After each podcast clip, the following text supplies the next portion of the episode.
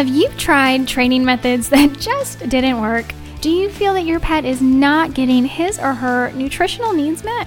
Are illnesses and bad behavior your daily norm? You're going to want to join me on the Pet Parenting Reset, where you'll hear interesting and informative interviews and get solutions to all your pet problems. I'm your host, Jessica L. Fisher.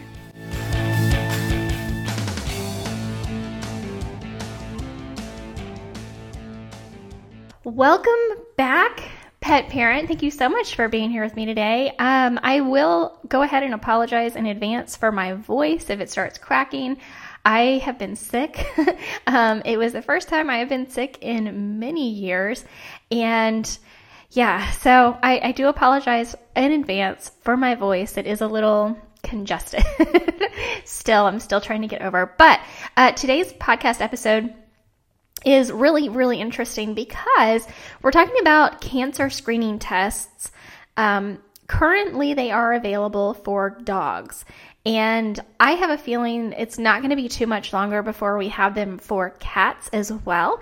Uh, but I wanted to kind of give you an overview of what that is, what that looks like, and what to talk to your veterinarian about to make sure that your vet uh, knows that this cancer screening is available and can be done very simply with a fasted blood draw.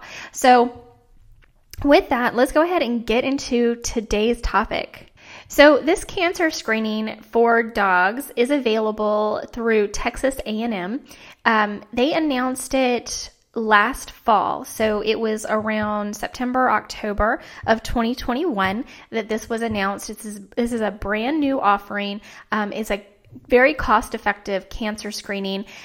And what Texas A&M shows is that they have been able to screen for and detect 77% of lymphomas and 82% of hemangiosarcomas. Um, all that's required is a fasted blood draw, make it, making it a minimally invasive option that can be done at annual veterinary visits. And this does have to be done through your veterinarian. So, uh, if this is something that you are interested in, it's wise for you to make your veterinarian aware of it because maybe not all veterinarians are aware of it. It's, it's still pretty new. So it is through the Texas A&M. Um, veterinary medicine and biomedical sciences uh, laboratories. It's the new Q, so NU period Q, the letter Q, um, Q vet cancer screening test. So I'm just going to read you a little bit on the Texas A&M website about the test. It says, after leading in the research and development of Volition's Nu.Q trademarked. That that name is trademarked. Nu.Q vet cancer screening test.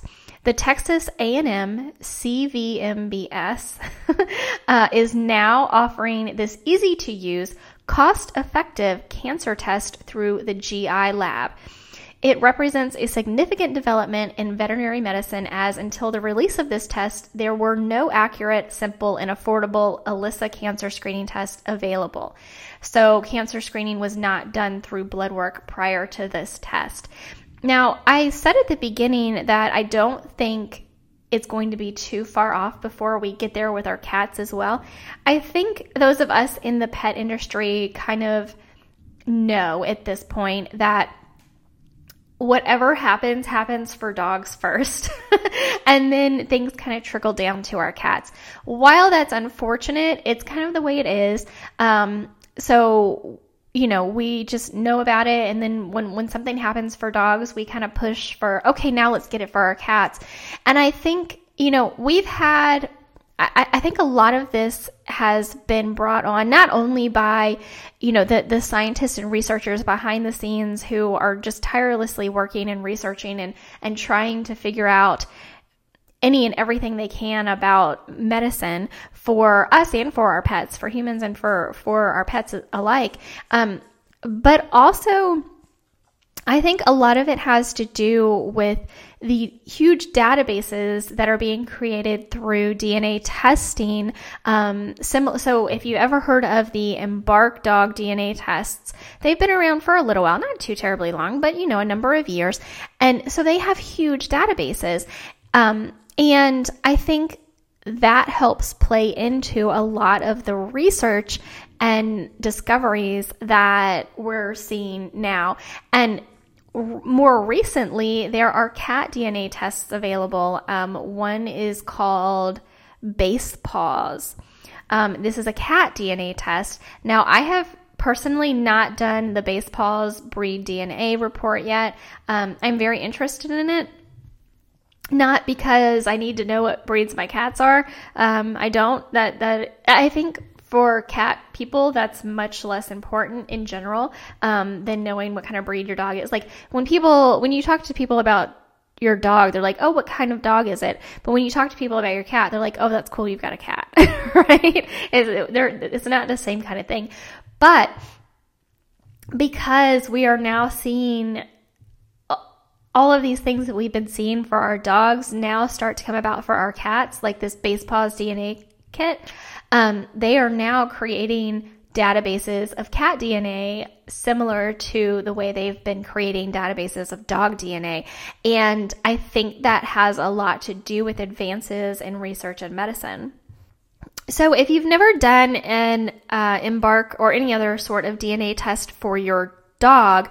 Uh, what's really interesting is that when you get the kit, you fill out a survey and you give them lots of information on the health of your dog. Um, this is how they're able to make correlations between the DNA and, and what they're um, sequencing and what's going on with your dog. And that is what I'm assuming is also the case with the cat DNA test. And if for no other reason, I would be interested in doing the cat DNA testing just to add more information to these databases. Um, and Another thing that when I was looking up researching for today's podcast on the Basepaws website, which is the cat DNA test, uh, they actually have research programs that you can enroll in uh, for your cat. So they have research programs on CKD, which is chronic kidney disease, longevity, dental diseases, uh, GI lymphomas, atopic dermatitis, food allergies, uh, diabetes, IBD, and nutrigenomics, um, which you can apply for. And then, in addition to that, uh, they say additional conditions of interest include cancer, uh, hypertrophic cardiomyopathy, FIP, obesity, osteoarthritis, idiopathic cystitis, oxalate urolithasis, um, and struvite urolithasis. So, those are going to be um, crystals urinary crystals.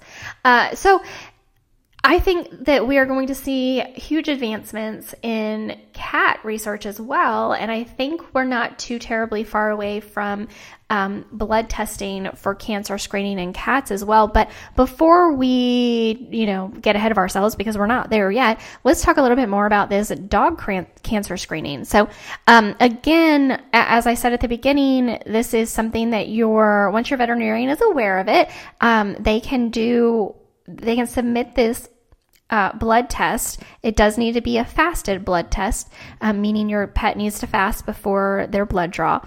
Uh, and this is something that your vet will be able to do just, you know, at your annual visit as long as your vet is aware of it of course so according to the texas a&m website it says when to use the test is available to veterinarians in North America for use during annual wellness checks for older dogs, for cases where there is a suspicion of cancer, or for younger dogs from breeds with a high risk for developing cancer in their lifetimes. The Nu.Q vet cancer screening test may not be able to differentiate between significant systemic inflammation and cancer. If you would like to discuss if this test is appropriate for your patient or would like to discuss results, please contact and then they give information um, to where your vet can set up a free consultation with one of their oncologists at the Texas A&M uh, Veterinary veterinary medicine university um, dogs that not, have not been fasted may have artificially elevated nucleosome levels and should be retested after fasting if your patient has not been fasted please indicate this on the submission form how it works the Nu.Q vet cancer screening test measures and identifies circulating nucleosomes, which are early markers of cancer from a simple blood sample. How cool is that? This is, I mean, guys, this is brand new as of fall 2021. Um, so of course it's only going to get better, right? As time goes on. This has never in the history of history been done before. Like advancements in medicine like this are incredible to me. Um, of course, I never want any animal uh, to have to deal with a cancer diagnosis, but knowing early, knowing ahead of time, I mean, we we know that the best the best medicine is to be proactive and stay healthy, right? But when something does happen, the earlier we catch it, the better off our chances are of defeating it, of recovering from it. So, um, let's see, it continues to say at 97% specificity, the test has been shown to detect 77% of lymphomas and 82% of hemangiosarcomas, two of the most common cancers in dogs that comprise approximately one third of canine cancers. That's pretty significant. The benefit for the veterinarian, the pet owner, and the dog is a streamlined diagnostic process. It's simpler, quicker, and less invasive diagnostics with the goal of providing quality of life to the pet and more quality time with its owner, as well as providing valuable additional information to inform the clinical decision making process. Guys, this is this is just incredible and it is something that I had heard of and I wanted to do a little bit more research on. I wanted to figure out like how how far away do we think we are in um you know, getting rolling this out to where all veterinarians know about it. I think the more we know about it as pet parents, the more we can inform our veterinarians and let them know this is something we want them to offer. Um, and as for how far away are we from having the same kind of test for our cats, I don't know, but I don't think we're too far off. I would venture to guess that certainly within 10 years, um, we would have the same thing for our cats, if not sooner. And I say sooner because now that we have the framework for dogs, I don't I, I don't think it's a huge leap to to get there for our cats. We now know what it takes to get there for dogs. So getting there for cats is I think going to be a little bit easier. So if you are at all interested in this test, ask your veterinarian about it about it. Let them know that it is through the texas a&m university veterinary medicine and biomedical sciences just just say texas, texas a&m um, through their gi lab and it is the Nu.Q vet cancer screening test. Um, it this is this is incredible. I think this is going to be a game changer for a lot of people for a lot of dogs. I don't see a necessity in getting tim uh, Tim.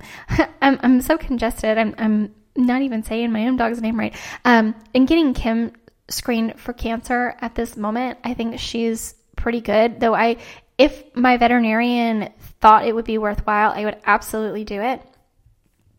Um, I would with my cats in a heartbeat because I have had multiple cats die of cancer, uh, and cats are just more in my opinion, in my experience, more difficult to figure out that they're even sick, that there's even something wrong with them. And by the time we figure it out, it is much later in the disease progression than than with their dog counterparts. So for that reason alone, I would be interested in doing the Basepaws DNA testing for my cats. Uh, if you are interested in getting the Embark testing, DNA testing done on your dog, or the Basepaws DNA testing done on your cat, uh, I will have links on the website. So you can go, I'll have it in a couple different places depending on where you frequent. If you go to the petparentingreset.com, I will have a link there. And um, you, if you go to my blog, jessicalfisher.com. It will be on my specials page as well. I have a bunch of different specials there for you guys. Um, and, and anytime one of my favorite companies has a promotion I update it So you're going to find links to Animalio. You're going to find links to, you know, Darwin's Pet Food, um, Vital Animal, all, all of the things, Vital Pet Health, um, and Embark. Embark is one of them as well. And I will add Basepaws there. So jessicalfisher.com slash specials uh, you'll be able to see that as well. So I think this is just an incredible, incredible advancement in medicine for our pets and something that it is absolutely worthwhile talking to your veterinarian about, especially if you have an older dog or a dog that uh, your vet is already concerned about cancer or a breed that is known for uh, cancer. So, talk to your veterinarian about it. Hopefully, you know, you have, we've just said this so many times between YouTube and the podcast and every, everywhere else, Patreon. If you are not um, already a Patreon supporter, I, I do hope to see you over there. You can join for as little as a dollar a month. It helps me to continue to bring content like this podcast out to you. Uh, but I've talked about it so many times. I hope you are seeing a, an integrative veterinarian um, integrative meaning they use both holistic modalities and Western medicine together. That's my favorite. Um, I like holistic uh, medicine a lot, but there is definitely a time and place for Western medicine, just like we're talking about today with these cancer screenings. This is this is a game changer. So I hope this is helpful. Please reach out to me if you have any comments, questions. Uh, I would love to hear from you. Make sure you are following the Pet Parenting Reset wherever you get your podcast. And if you have not already rated the podcast, I hope you do so. That's one of the best ways to help these uh, platforms know what kind of podcasts people are liking and suggesting this podcast to other people. And I, again, hope to see you on Patreon. Go to patreon.com and search for the Pet Parenting Reset, or you can search for my name, Jessica Fisher.